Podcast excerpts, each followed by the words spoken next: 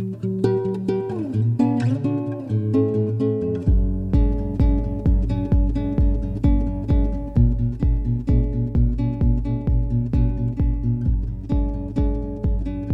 watched our wedding video not too long ago, Sherry. When did you do that? Why? When? Oh, I don't know. A few weeks ago. I I love our wedding video because it wasn't shot professionally. Yeah. We it wasn't even anything that like we arranged for or Right. contracted. Right. It was a friend of our parents who came out to our wedding with his camcorder. This was 97, 1997, so lots of people had their handy dandy little camcorders, you know, the size of a cinder block mm-hmm. that they carried around and had fun with. And this particular gentleman who shot all this video f- for our wedding weekend, he was rather enamored with my Aunt Karen, if you remember. Now, my Aunt Karen is beautiful, but she's also like constantly super done up. Like I, I remember as a kid, Overdone. overdone. I I remember always as a kid, we would they had a pool at their house. They lived in New Hampshire and we lived in Indiana, so it was a long way away, obviously. So we just saw them one week a year, and we would one day of that trip to New Hampshire to see all the extended family. We would go to Aunt Karen's house to go to their pool, and I was always just so enthralled watching her walk around the pool because she always wore what's a long what are big heels like three inch heels is that a big one Yeah, that would be pretty high. Okay, like so she always- stilettos, but she always had heels. I don't remember stilettos. she always wore these tall, tall heels. And when we'd go to her house at the pool, she couldn't put her heel on the ground. Her foot was like permanently molded to the heel. So she just walked on the balls of her feet with her heel way off the ground. And I would just stare at that, like, what is that? That's so weird. But so Aunt Karen, who, you know, she's she's still we just adore her. She's so she's just one of the nicest humans that there ever was invented.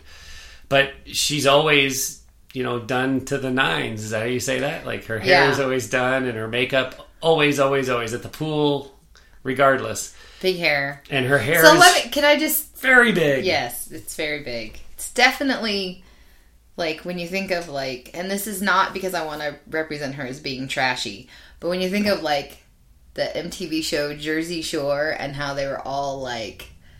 Glam, Yes. The girls were all like super Glammed up. glammed up and big long nails and tons of eye makeup and Yes. thick cakey makeup I mean, and big hair. you can say that to describe the look, but not the person. But person. not the person. No. Such a wonderful person. Sweet, sweet, genuine Yeah. person. Yeah. So so Aunt Karen is at the wedding obviously. And she still has a great body too. She does. She's Yeah. what we're we're in our late 40s. She's I don't know, she's in her 70s, 70s. probably, right? yeah. Still just beautiful. Late sixties, early seventies. Yeah, so at the wedding which was 23 years ago, she's looking great and the the guy who's got the video the camcorder is just enthralled by her. So when he's sh- shooting, you know, video at the wedding and I'm sure he's had a few beers, uh, when he's he's uh, taking video of everyone dancing, every time he comes across Aunt Karen, he like zooms in on her, like zoom in, out, in, out, in, out, and like wowza is I think what he says on the video a few times. There's a point where my nephew, who's like twelve at that point, is like dancing, and he's not like intentionally blocking, you know, the recording, but he's But like, "Get like, out of the way, kid!" Knocks your nephew out of the way. Ah, I mean, I think it's Trying to get a he gave us shot of. Aunt Karen's yeah. Yeah. Well, there there was some layers and some sheerness to her dress that the sun coming in from the windows kind of illuminated the the inside layer that was very fitting of her dress and then it was a little like chiffon. I'm sure the cameraman Wearing- was was just angling to get the sun just right for Yeah. that. He is he's a friend of the family. He's a really good friends of my parents. Sadly divorced now.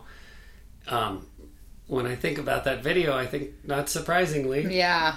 I don't know why they got divorced. It's I you know I don't want to say anything more about that, but but yeah, he liked Aunt Karen's butt, that's for sure, and Aunt Karen in general. But so that got me thinking about our wedding, and Sherry, I want us to talk about a story. I want us to talk about the story of our wedding, the side that not many people know about really nobody until our book came out. Our book was the first time I've ever written about the night before our wedding and our wedding. So it's it's out in the public domain now, but it wasn't until uh, just the 23rd of September was our book release date. Sober Evolution: Evolve into Sobriety and Recover Your Alcoholic Marriage.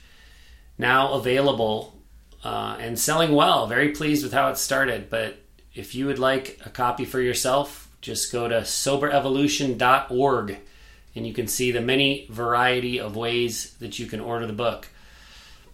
But so in Sober Evolution was the first time I talked about our our wedding story, not not the story that everybody knows of. You know, the story that everybody knows of, Sherry, is you and I worked really hard on a dance, a swing dance that we choreographed.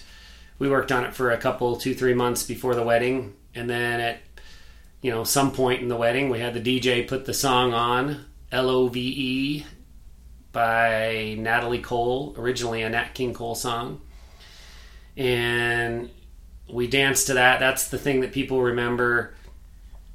Uh, was there anything else memorable about our wedding? I mean, food was good, people were wonderful, but there wasn't anything that stood out. It was a normal Yeah. 90s I mean wedding. that there was that big festival Oh, yeah. Kirkwood. We planned poorly, but pursued. That festival planned poorly. In fact, I remember our wedding was on the calendar before that festival was. But so yeah, big music festival right outside the church, and they had to stop the music fest for I don't know 45 minutes for our ceremony. That was kind of a a break. thing. And Yeah. then when when we came out of the church, they called us up on stage and gave us a bottle of champagne, right? Mm-hmm. So So the wedding party came up and yeah, on the stage. So that was a great Yeah. way to to start the wedding night. That and the dance were kind of, but but otherwise it was just a normal wedding, and I don't think anyone, really anyone, was any the wiser to the trauma and terror really that took place. And I'm not being dramatic. I mean, when I look back on our wedding night and the night before, it's among the worst nights of my life, and that's why I didn't write about it until the book. Pretty much, you know, most of the other terrible incidents that we've experienced, I have written about before the book, but uh, this one haunts me. So let, I, but it's an important story to tell because I think it'll resonate with people. So the night before the wedding, the plan was my so my groomsmen and my friends from out of town were all booked into the same hotel. I think it was a Holiday Inn. I don't really remember. And I had a room there too. And so I was going to stay with all those guys the night before the wedding. You you lived just like 20 minutes away from where we were getting married. Half an hour. So your plan Yeah. was to be home at your you- at your mom's house basically the night before the wedding. Mm-hmm. And so me and my guys went out. This was in Bloomington, Indiana, where we went to school at Indiana University. We went out on campus, not on campus, but on the bars around campus the night before the wedding, and you and your bridesmaids did the same. And we didn't necessarily like plan it, but we ended up hooking up. Right? This is pre Meeting up. Yeah. pre text messages, pre cell Yeah. phones. yeah. So I don't remember how we. I think we had cell phones. We just didn't really use them that much. Uh, because you had a cell phone Yeah, I guess work. so. I guess I had a yeah, work cell and I had one. Yeah. But we just didn't use them for like, you know, always knowing where somebody is. Right. But this was, you know, this was like the second week of weekend of September, and school had been in session, so it was like full college party scene on you know a Friday night. And we were only two years out of college, so we blended right on in with the college kids. We had no problem. Yeah. Yeah. In fact, a couple of our people still and friends still live there because they were doing grad work Yeah. or just still hung around because they got a job.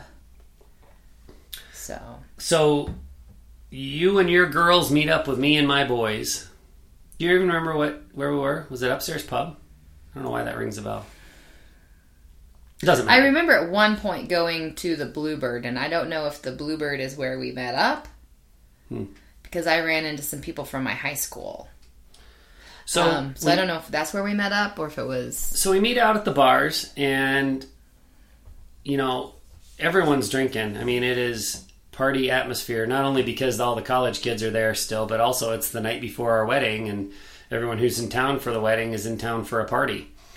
So the drinks are flowing. Do you, at some point you and I start arguing? Do you remember why or what was going on? No, I I feel like there was part of the beginning conversation was like you were trying to get me to stay with you in the hotel room. I mean, we had been living together, so it's not like you know a few nights apart was going to kill us. But I feel like that was one of the sources of contention. Okay, it's entirely possible. It sounds like something I would do. I mean, there's And then I was is like, that no. superstition of not seeing each other on the wedding day before the wedding, but we had already planned to do the the wedding the pictures, Pictures before. before the wedding because we didn't want to make everyone stand around and wait for us to do pictures after. Yeah, we didn't want to hold up the reception. and- Right. Um, yeah, and you actually were one of the you were the only person that saw my wedding dress like because we lived out of state and I went and picked it out and I wanted a second opinion. Oh, right. And I didn't have any really good friends that I felt like I didn't matter. So you saw the wedding dress. So it was like I think that was part of it. And also I think it was probably if like just guessing, I'm sure it was because I was drinking, but I was also worried about how drunk you were going to be Yeah. and hungover the next day, or if you were going to be hungover. You didn't really get hangovers much, but maybe I was worried about how much drinking was going to go on the day of the wedding. Yeah. Yeah, so I mean, well, right there, you just made a good point. The reason we did the pictures before the wedding instead of after was because we didn't want to hold up the reception. We wanted to get right to the party. So you knew where my mindset was. I was out the night before the wedding, drinking heavily with my friends. I know we had a limousine ride between the mm-hmm. church and the reception, and I knew that there was going to be alcohol in the limo. You know, you were probably one worried. I think it was a three o'clock wedding. How much I was going to drink before the wedding because it was still going to be me and my buddies hanging out at the hotel before we mm-hmm. we went to the church. So I'm sure that there was tension on your part for how much I would drink, and but the but the you know so it, it was probably partially that I wanted you to stay at the hotel. I don't remember that, but I believe you. That that's not a hard thing to to put by me. I mean, that, that sounds like me. It was probably partially your nervousness about how much drinking there would be the next day. Same thing. I don't remember that, but I wouldn't put that past you. That's the kind of thing that you would feel. Mm-hmm. But Because I know that when we were planning the wedding, there was a lot of conversation around the alcohol situation, and we just didn't quite have the funds and finances to have an open-ended bar, and we ended up lucking out because we worked at a college bar and we got a really good deal and really cheap. And I remember your dad was like, "It's got to be an open bar. I don't want people paying for." And so Well, they helped with that. And I and didn't I know either, you frankly. you didn't either, but I, I, wanted, wanted it, an open bar. but I wanted it to be somewhat contained and controlled. And you well, guys were it like, was not. "No, We no." ended up with an open bar. yeah. But on the night before, but so oh, so that was just another thing that was weighing on your mind was the Yeah. fact that it was going to be an open bar. Okay. Yeah. So on the night before the wedding, we're drinking. I'm drinking probably more heavily than you. You've got that drive home. Now, not to you know, not to paint you like an angel back Right. then. You had been drinking, and you were going to drive home, and you had been drinking more than you should have to be driving home. Mm-hmm. There's no question about that. But you were probably conscious of the fact that you didn't want to hang over on your wedding day. Annoyed with the amount I was drinking and was going to drink, and then there was the contention over whether you would spend the night that night in the hotel with me and just get up in the morning and drive home and get with your family then to get ready for the wedding. But so the the I guess the point is these are all worries, normal, I guess semi-normal worries, contentions, things that you can deal with in a relationship, except there's one problem. We were both drinking. So at this point I was not an alcoholic. Right. I didn't drink I every still day. I could go periods of time between drinking. There wasn't the compulsion. It just didn't feel the way it did eventually. I didn't have a physical or or a, me- or a mental addiction at this point. But I did love to drink. And so here we are drinking and these otherwise manageable discomforts threw us into a tailspin and it got bad. The fighting got bad. Mm-hmm. I don't remember exactly how we parted company with the rest of the wedding party, but the guys drifted. They probably just went to another bar, and I didn't go with them. I mean, I feel like we were sitting outside of like one of the bars, like in a small little like park at some point. So we were like alone. yeah, we probably separated girl- ourselves. yeah. I mean, there's no question that even though you know it wasn't like outrageous screaming, yelling, hitting, fighting, anything like that. There's no question that they all, both sides, both the males and females in the wedding party, could tell that we were getting tense and it wasn't going well. Mm-hmm. And you know, I remember when we worked in the bar together bef- before back in college. You know, I, I remember one of the people, one of the managers at the bar was like, you know, there is no way you guys are going to make it. I mean, your mhm. boyfriend and girlfriend now, but there is no way this relationship is going to survive because they would see us drink and bicker and drink and bicker. And so I, it didn't, I don't think it surprised anyone in the wedding party when we started bickering after we had drank. So we, we separate ourselves the boys eventually make it back to the hotel where we were all staying. You know, the girls, same thing, they made it to wherever they were staying for the night. And you and I got another hotel room, a separate hotel room from the one where all the guys were, because we were going to work it out. We weren't mean, going in a different hotel. yeah, different hotel Yeah. entirely. Yeah. Just, you know, a couple miles from wherever the wedding party was staying. Mm-hmm. We got a hotel room because we were going to work it out because we didn't want to, you know, get married under such bad circumstances. And we, s- I don't remember anything that we talked about, honestly. I know that I somehow got booze to bring back to the room. I don't know if I got a six pack of beer or something, but I remember there was booze in the room, so I kept drinking. And I think you were probably done drinking by then. But we went back to the hotel room that we got that night, spur of the moment, not planned, and stayed up until I don't know five o'clock in the morning arguing. Mm-hmm. You know, and it, it wasn't the worst argument we've ever had. It wasn't the worst fight. There wasn't, you know, I didn't. We didn't tear apart the hotel room. We didn't. We didn't do any damage. We didn't scream and yell at the top of our lungs, and the police had to come. Nothing. Nothing like that happened. But situationally, it was one of the very worst arguments of our life and one of the worst nights of my life because it was the night before our wedding, Yeah. and we were just at each other's throat. Yeah. I do kind of remember like going to sleep and setting the alarm. Like I remember us staying up late and arguing, and I do remember it wasn't. I do remember sleeping some. So we got an hour or two of sleep. I th- I think I like because our wedding was at three thirty, and I had like a hair appointment back in Bloomington at like one. So I had to go home to my mom's house, thirty minutes away, shower, get ready, and come back with my sister. So I think that like I think we slept for a few hours, like three or four hours maybe, Okay. But we stayed up but we stayed up until yeah. the early morning hours before we got our little mid morning nap. siesta. yeah. And I remember going back to meet up with the guys, and I remember being like, oh, well, actually, we went to Denny's for like a late breakfast, which would have been that would have been typical. This this is not a time in our life where we would have been at breakfast at eight o'clock in the morning. Right. uh, bad night or not, like that just would not have happened. So it was probably probably like a 10 a.m. breakfast or something, like more brunch. And I remember they were like, "What happened to you?" And I made something up and told them, and they were like, "Okay," and they moved on, and that was it. No inquisition. They were so used to guys in our group. We were all super heavy drinkers. They were used to guys just disappearing And, you know, unless the story was interesting and involved a strange pair of underwear, then they didn't really want to hear it. And they knew I was with you and they didn't want to hear it. Mm-hmm.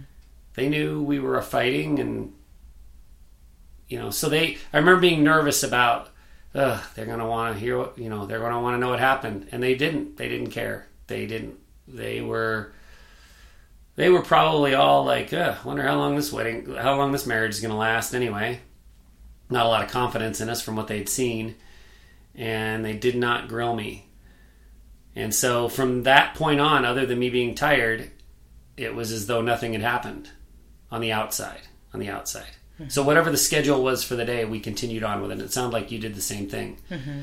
Do you even remember? Like, was your mom shocked that you hadn't come home the night before? Or? Well, somehow I must have. I think that when I told her I was going to hang out with the girls for a little bit, I think she was rather disappointed because she wanted me to be home and we could have like a, you know, a nice evening. a nice evening and yeah. And i think that that just goes to show the immaturity. And we had lived away for two years out of state where we really hadn't had like really close friends. Um so i think it wasn't altogether surprising where i chose my friends over spending time with her Mhm. in the evening and i think at one point i may have called her that night and just said i was gonna like stay at katie's because we watched a band. I'm sure I lied, and it could have been after I ran into you. And I said, you know, I'm just going to stay at Katie's. So you got home. The But I got home morning in the next morning, and I said, yeah, no, no. Like I, I mean, I got home, and I know she was disappointed, and I'm sure I didn't look super great. I looked a little worse for the wear, but then I showered and got my makeup on, and we I- all ready. I remember being, you know, relieved, not surprised. That would be too strong a word, but I was relieved to see you at the at the church when we got there early for the pictures. That was the next time we saw each other after we left that hotel room. Mm-hmm. Because I would, you know, I don't know. It wasn't like 50-50 in my mind that you weren't going to show up, but there was a there was doubt because that had been a, a really bad night. And you know it's not like a bad night that you have just at any point in time in the relationship. It's the night before your wedding. It's the night before you're committing your life to someone else. Mm-hmm. So i thought that might have sown enough doubt that you weren't going to show up. Did you have any doubt? I did. I did have a lot of doubt. did you was it strong enough? Like you know i think a lot of people once they're you know the the horse is out of the barn so to speak right? The wedding party's already in town. People have flown from across the country to come mm-hmm. to this thing. We've paid for the reception. The wheels are all in motion was that as much a factor in keeping you moving forward and going through with it as it as I think it was for you or or or was there something like why did you show up at the church Well, I didn't feel like I could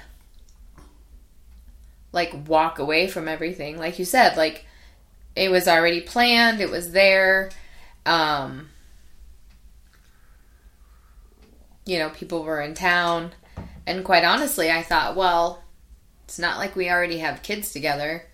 And I thought, you hmm. know, I kept thinking, well, maybe it's going to get better. Maybe it's going to get better. yeah yeah no signs were indicating that it would but you were hopeful Right. you were hopeful not uncommon not uncommon so we're at the church i remember the only other i don't think necessarily alcohol related mishap was one of the bridesmaids tripped up the steps to the church she was running late that's what it was she was running you was late to the wedding hungover. yeah, she was probably a little hungover, and she tripped up the steps to the wedding to the church and hit her head hard and got a concussion. I think if that had happened nowadays, like we would have gotten her medical treatment. Yeah. But back then, you know, back in the days of football players, when they get concussions, you just say, "Ah, you got your bell rung, get back in there." You know, we didn't take concussions terribly seriously back then. Yeah. The only thing I remember was that we didn't let her drink in the limousine after the service on the way to the reception. And we actually, before we, like, we wanted to give everyone else time to get to the reception. So we run out of the church, they throw rice or bubbles or whatever it was. We get in the limo, and then we had a, a route designed for the limo driver to drive around town. I think we mm-hmm. went to my fraternity, mm-hmm. took a couple pictures. Like, we did some stuff before we went to the reception. So we were in the limo for quite a while. And you know, the outward reason for that, the reason we tell everyone else is because we want to let everyone get a chance to get from the church to the reception before we show up. That way we can make our grand entrance at the reception. Well, and there But- were other places in Bloomington, like on campus, where we wanted to have our picture taken, so we did. Well, and, and maybe that's what you wanted. But in my mind, it was, oh, as long as there's booze in the limo, that limo ride can take six hours. I don't really care. Hmm. I'm with my best friends in the world and my wife, and there's booze, and we're in a limousine, which I don't get to do very often. Or I ever, see. really, except other people's weddings. Yeah, except like the two years around that time when everybody got married. Yeah. But so we drive around and we're drinking and we wouldn't let the woman who got concussed drink. I don't think we held to that at the reception. I think by then we were like, ah, she must be fine. She's still standing. So I'm pretty Yeah. sure she drank at the reception. Yeah, I don't think she drank that much because she was one of my roommates and worked at the bar with us, but she didn't drink too much typically. Um, but I think she knew she was hurt, so Yeah. because they didn't stay that long at the reception, and they actually went back to their hotel room for a little bit, and then met us out a little bit later on. But she wasn't drinking then, so, So we were a little worried about the concussed yeah, girl, but not about her. not too bad. But that you know that should have been like a huge omen, like a warning sign when when she tripped up the steps to the church and got concussed. We should have. I mean, I'm glad we didn't now, it was like another sign from the universe. You need to call this off. Wasn't last night bad enough? Now people in your wedding party are getting hurt. But we didn't. We forged ahead. We got married.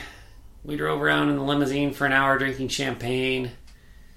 And then we went to the reception and drank and partied and had fun with all of our guests. And it was a good time. But in the back of my head, the whole time, I knew what had happened the night before. And it was like this lingering shame. It was like, who else here knows? I mean, nobody could have known. Nobody did know. Mm-hmm. But it was, I was embarrassed, even though there was nothing necessarily to be embarrassed about. I had had enough liquid courage by that point that I wasn't, you know, I wasn't shy or hiding in the corner or wanting the whole thing to be over. Yeah. But there was still this. You're also probably drinking a little to kind of get rid of those feelings of shame and the memory of the night before. Absolutely. Absolutely. it was just a regrettable incident all the way around. And it was so emblematic of what the early part of our relationship would look like. Before I was necessarily addicted, but I was definitely a big fan of alcohol. And early on you were you were drinking too. Those nights when some minor infraction could turn into a knockdown, drag out, all night argument were way, way, way too common. Mm-hmm. And the night before the wedding was just kind of the start of it. At, toward the end of the reception, or, or I guess when when our however long we had rented the reception place for, I think we were supposed to be out of there at midnight or something like that. Mm-hmm. We we took the party on the road. Uh, the people from the next generation up for from us, for like for instance, our parents or the camcorder guy or Aunt Karen, they all went back to their hotel rooms at the end of the reception and called it a night. But all the people in our generation, the 20 somethings, we moved on to the bar that we used to work at and kept the party going. Just kept drinking and drinking and drinking. And I remember the the manager at the bar that night was I don't do you, I don't remember who was managing, but whoever it was let us get behind the bar and we served drinks for a few minutes. Um, and they kind of made a big deal. Oh, Matt and Sherry just got married, and all these college kids who didn't know us were like, "Woo, Matt and Sherry got married!" Yeah. And so we were, I think I still had my tux on, and you had changed out of your wedding gown into a slightly more comfortable dress, Yeah, like but we were still dressed dress. up and Yeah. serving drinks. But so that was the priority. I mean, the reception was officially over. We could have gone back. I mean, it's our wedding day. It's the day that you and I bonded our lives to each other. We could have gone back to the. We had a really nice hotel room rented, separate from the Yeah, guys' like hotel. bed and separate, breakfast. Yeah, it was, and nobody knew where it was, so that none of the guys would mess with it because that was a thing that people in their twenties do. Is you know get into the room and screw it up for the The honeymoon suite. the honeymoon suite. yeah. So we didn't go there. We stayed out till you know basically till the bars closed at three o'clock in the morning, and kept the party going. And then, you know, eventually we went back to the room, but we were exhausted. We were drunk. I mean, I'm sure we had sex. I have no doubt that we had sex. It was our wedding night, and you know, I'm just a horny human being, so I have no doubt that we did. But it wasn't what wedding night sex is supposed to be. Now, we had already lived together. It wasn't like we were going to consummate the marriage. But it still should be special, shouldn't it? Yeah. Should be. And there was there was nothing special about it, right? Yeah, I don't. I don't remember because I. Yeah, I don't remember.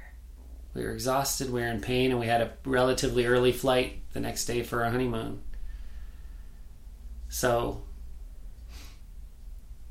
you know, I, I mean, I am so full of regrets from our wedding. And they're all regrets that haven't come out until my permanent sobriety because for a long time when I was still drinking, I looked at our wedding as it was a great party.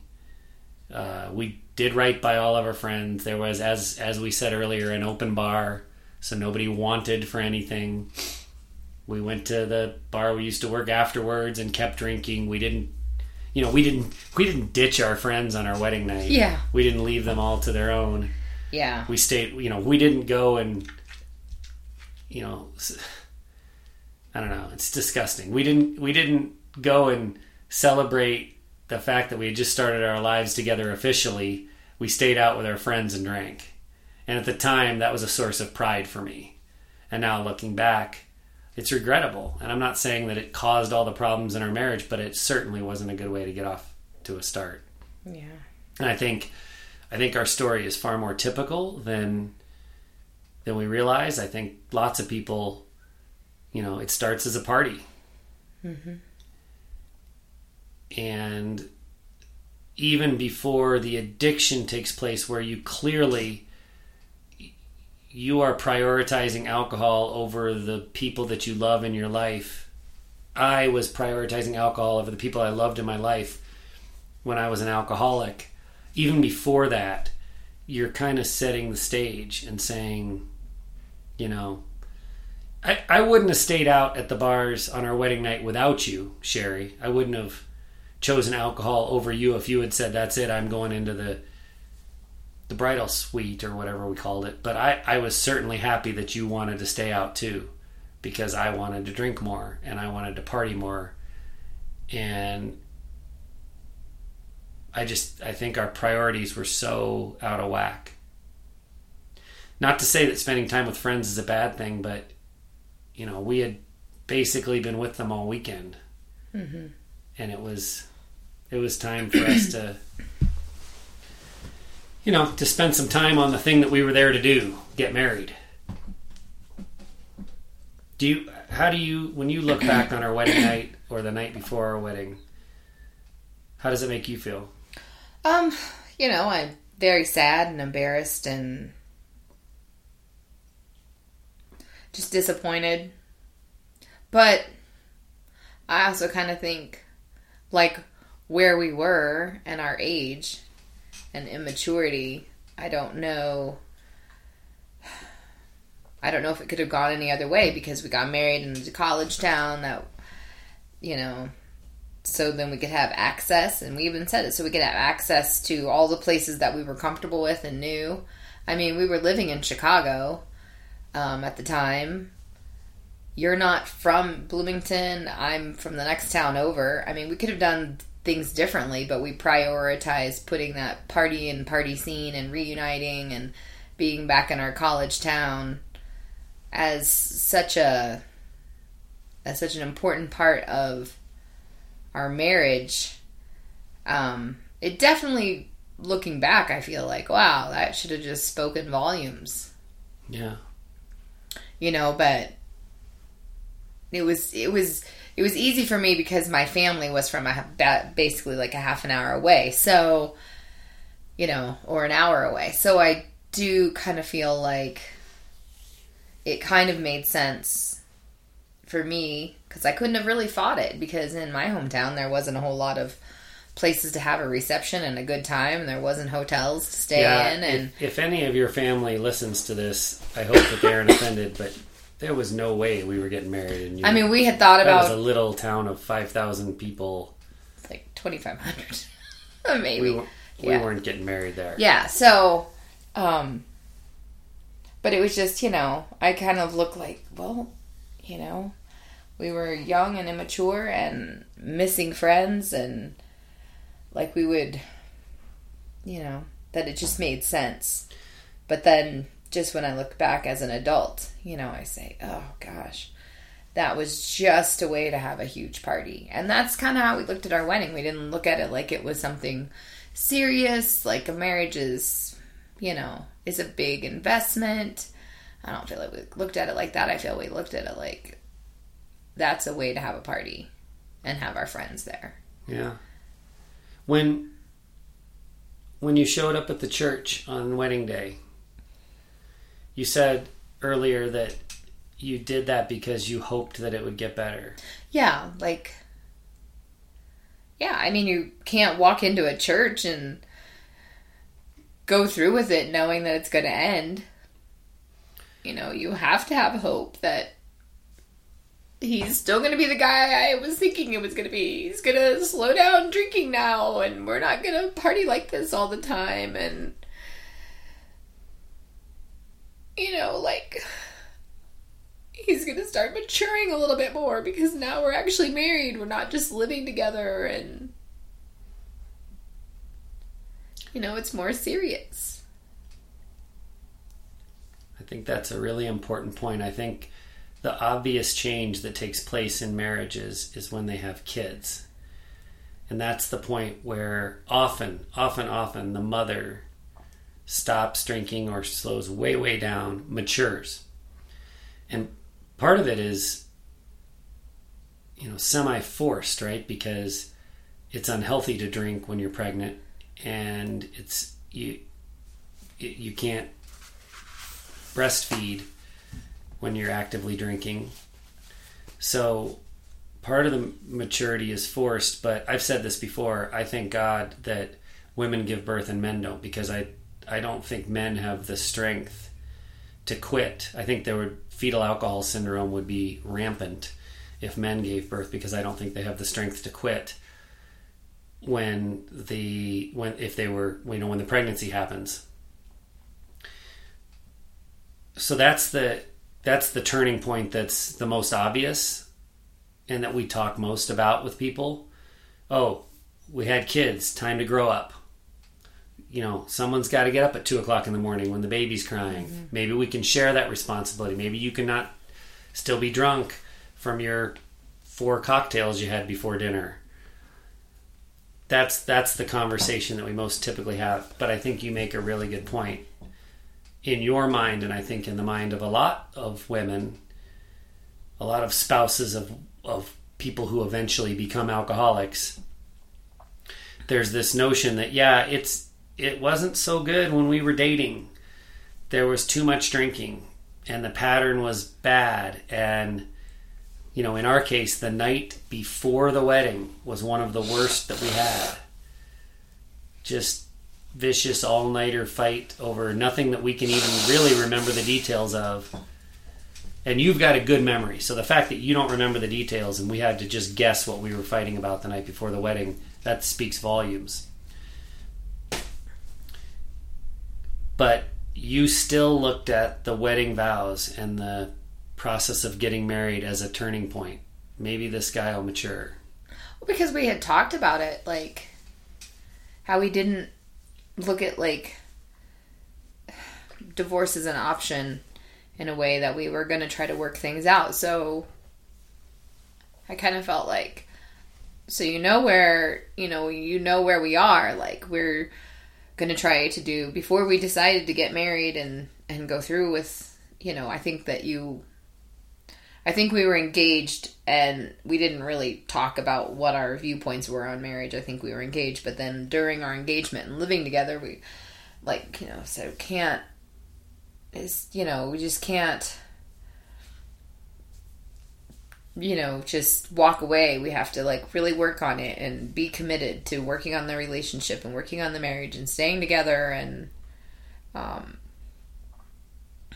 so I guess because we had some incidences when you know we lived together that I was like, gosh, you know, good thing we're not married because then I could just leave and walk away.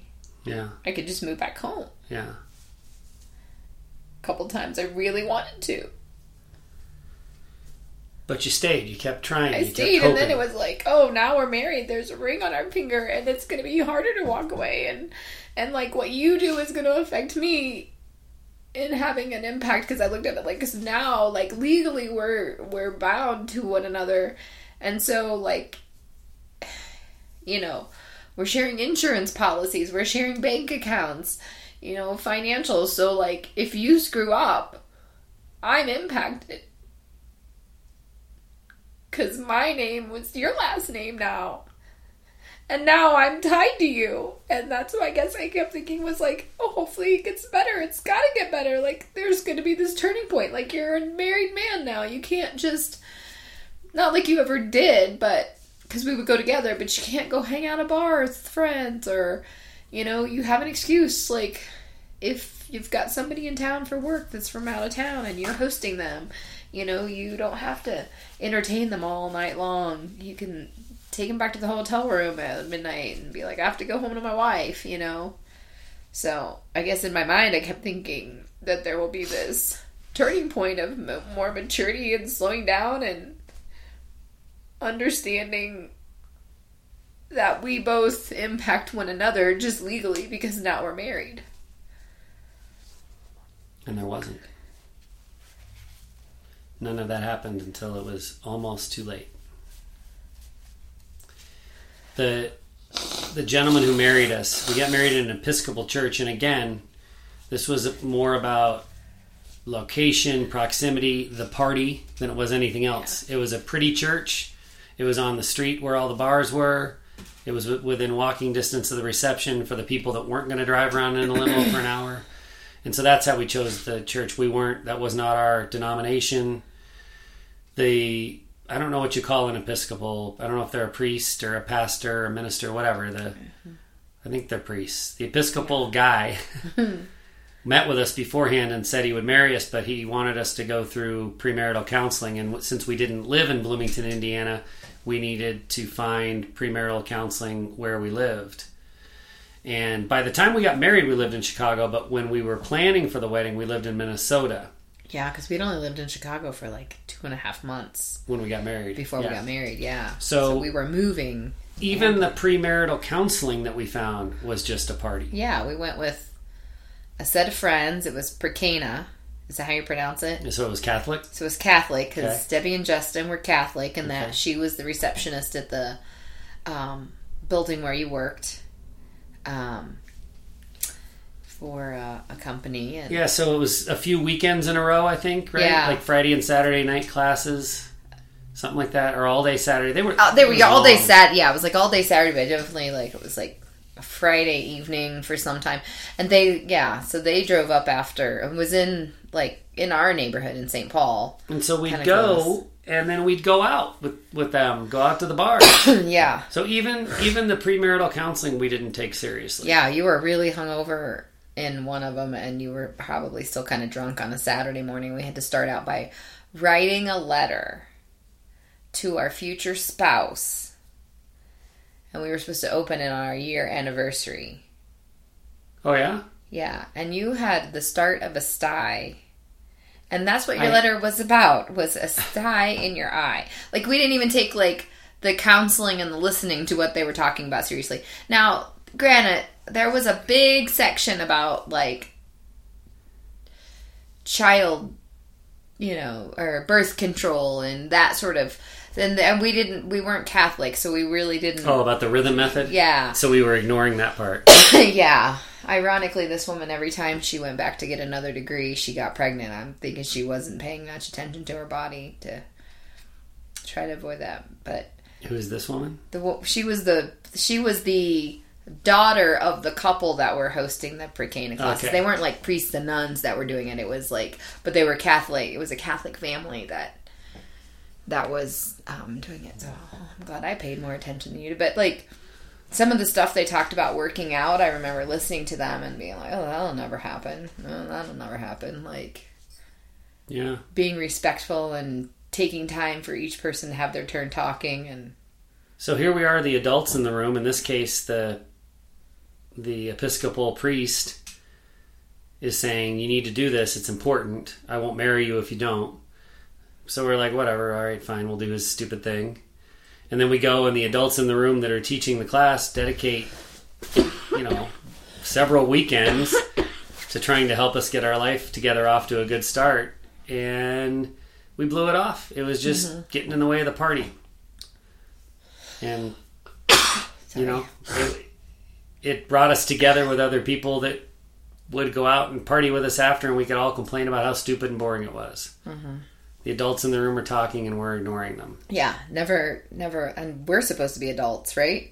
But we never like took into consideration. I'm sure there were a few couples in there that were really paying attention and listening, Yeah, but but I think most of them were kind of like, "Oh, we just have to do this because we're Catholic." It's it's like you know I've got therapist friends now that do that do addiction counseling, and they talk about the court ordered DUI people that come in and they they've got to take this therapy and this counseling, and they're only there because the judge is making them be there, and they're only there to get their piece of paper signed, and they don't listen to a darn thing the therapist says, and they have no interest in in uh,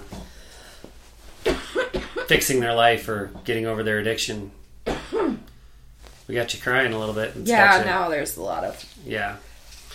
But that's that's like it was like we were at this court ordered premarital I counseling mean, we class. kind of were. I mean, it wasn't court ordered, but it was Priest-ordered. priest ordered, or If we wanted to get married in Reverend that church, ordered. which was on the right street where all the bars were, which was close to the reception, Mm-hmm.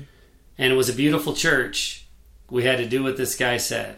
yeah, So we did it, and that's exactly how we looked at it. We didn't look at it like someone who's, you know, got 30 years on us is giving us some really sound advice, and we should think about it and take it take it to heart. We just looked at it like that old dude wants us to do this stupid thing, so let's. I guess we got to do it. I mean, I did respect it in in some ways. That yes, having a conversation or two, you know, or sessions or whatever with someone about marriage was important. Excuse me. I definitely believed that. I just, you know, I was just like, ugh. We're in St. Paul. We don't know anything. We didn't have a like a pastor that we were really going to church because I don't think that those first two years out we didn't go to church. So I was like, "Ugh, this Well, we were just-" Methodist or Presbyterian anyway. They don't have formal premarital counseling. right? But I'm saying we didn't even have like a, a we hadn't been going to church. We didn't even have a pastor that we could like reach out to Yeah. to say, you know, could we do some quick things? But um, I kind of feel like I wish that you know. I've I've jokingly said, "Oh, I think before anybody gets married, they should do counseling." But I think they would have the same attitude unless they're. I think you need to have counseling, like or pre-Cana classes, like two years into your marriage when you're a little bit more. Yeah, I wouldn't be called pre-Cana then because I Yeah. think Cana is wedding or, Or, I don't know, or but it'd be yeah, like afterwards. Like I think post Cana classes. like Those do exist. Two-year check-in classes. Those do exist. There's no shortage of marital counselors out Mm-hmm. there. But so the just the point of that is just that we turned that into a party too. And when I say we, yeah, the blame for that can lie on me. I've got no problem with that. You were probably trying to take it a little more seriously than I was, trying to get something out of it. I was just trying to get the signature on the piece of paper and wanted to go out and party with the other people in our class mm-hmm. on the Friday and Saturday night after we sat in the room all day listening to stuff that I wasn't listening to. So it was another thing that we that was sacred and should have been taken seriously that I turned into a party. You know, back to the the wedding day. And I've I've talked about it a few times now. It surprised me a little when you showed up at the church and you were there and I was like, "Whew, she's going to go through with it. It's on, game on, party on." did do you ever did you ever early in our marriage look back on that? Because that was really you know literally crossing a threshold into a, a bond together that we both took very seriously. I think everyone most everyone takes ser- marriage seriously did you ever look back on that with regret not not just regret from the night before the argument the night before, but did you have regret for showing up at the church and saying? I don't have regret for showing up at the church because I already feel like I had made a commitment. I do sometimes, like not not like considering the kids. I don't want to ever make anybody think that I regret having the kids and things like that. But I sometimes do look back and think, why did I go through with this? I mean, I love him. I don't, I don't, and I don't want this to sound terrible, but I also, like, didn't love you with all of my heart and feel like, oh, I'm gonna die if I don't get to be with him. I looked at, like, you had a lot of potential and you would be a good spouse and that you had a college degree and you had a good background. I just looked at you as like not an escape or a savior much, but I looked at you with like this great potential of like where I wanted to elevate my life and how I wanted things to be different from what I had. Um so sometimes I do like look back and regret like why did I like like when we were having problems and we're planning the wedding, why did I not say, "Wait, we need to just stop this." Like I regret not slowing down and figuring some things out and then saying like are we even really compatible? I mean, is what I want the same as what you want? And I think that I think that even if we had done that, you would have figured out a way to just be like responding the way I wanted you to respond. Yeah. To get gaslighting before I even knew what the term meant. yeah. So, I mean, because there had been many arguments before about how much you drank. Like when we were, like that first six months out of college, living in a new town in a new state, and where we barely knew anybody, and you were, you know, plastered in front of your coworkers and that didn't seem to bother you. So I feel like, you know, you wouldn't have been,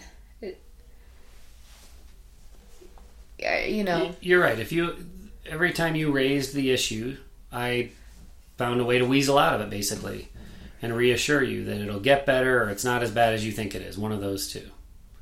And that's exactly what I would have done. But I think I think the point is the point of all of this is we started our lives in a very, very typical way. And it's easy to look back with regret, either for having gone through with the marriage or for not having, you know, said we need to readjust our lives and make it the, you know, make it the relationship where you do feel head over heels in love, not just that there's potential.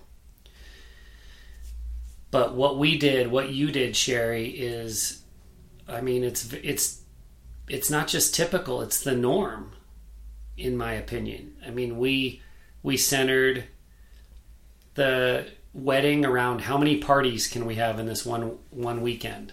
How many different little parties can we have? We you know, rather than prioritizing the bond the importance of the bonds of marriage and the step that we were taking, we prioritized socializing when it came to picking the church, the location of the church, picking the reception hall, and then scheduling all the events that were involved. And we were not alone. There, there, there was a time late in our relationship before I got sober where I realized what I'm doing is not normal.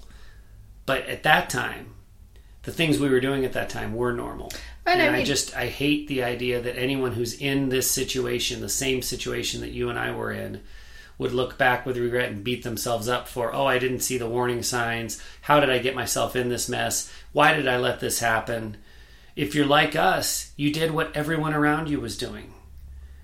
It was all about the party mm-hmm. and the trauma that was taking place in the background had to be dismissed or brushed under the carpet or ignored because what we're doing is normal. This is the normal way two people start their lives.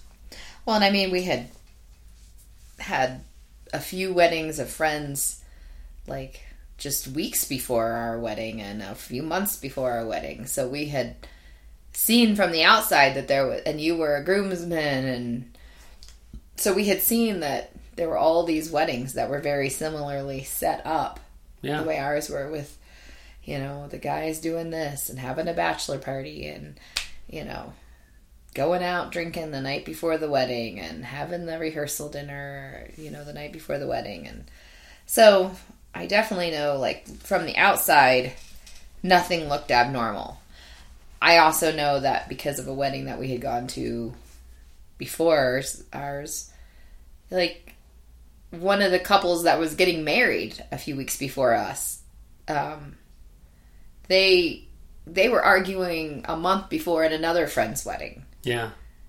you So know because she found out that he had taken that his bachelor party had taken him to a strip club at some point and he wasn't into it but she found it so you know this all this sort of trauma and the drunkenness that crying that was going along with it all like that definitely was very much in step with what we were doing It was typical, yeah. Yeah, so, and all of those people that were involved in all of those parties and all of those situations and all of those weddings that were centered around the alcohol, they didn't all end up alcoholics. right So, and they all didn't end up divorced another little plug for it's it's not the alcoholism, it's the alcohol that's the problem. It's everywhere and it's it's not doing us any favors. So this story I think again is typical. It's sad, it's tragic, but it's typical. And if it's a story that resonates with you, we'd love for you to check out our group that's all about communication. Echoes of Recovery, we call it. You can find more information at echoesofrecovery.com, E C H O E S dot com. And if you're the loved one of an alcoholic and you you look back with regrets and you blame yourself for letting things happen, don't and come talk about it with us and we'll help you realize and we'll help you find the uh, the strength and the instincts to do what's right and find healing going forward. Aunt Karen, if you're listening, we love you. You're absolutely beautiful. I can see why the camcorder troll was following you around. Yeah. Even though when we try to look back on our wedding video, it's pretty hilarious. it's the karen show It's the Karen Show. Yeah. Well, thanks for going down memory lane, Sherry. I know this was not an easy one, but as always, we appreciate you representing your true feelings and not holding back. For my wife, Sherry Salis, I'm Matt Salis, and we thank you for listening to the Untoxicated Podcast.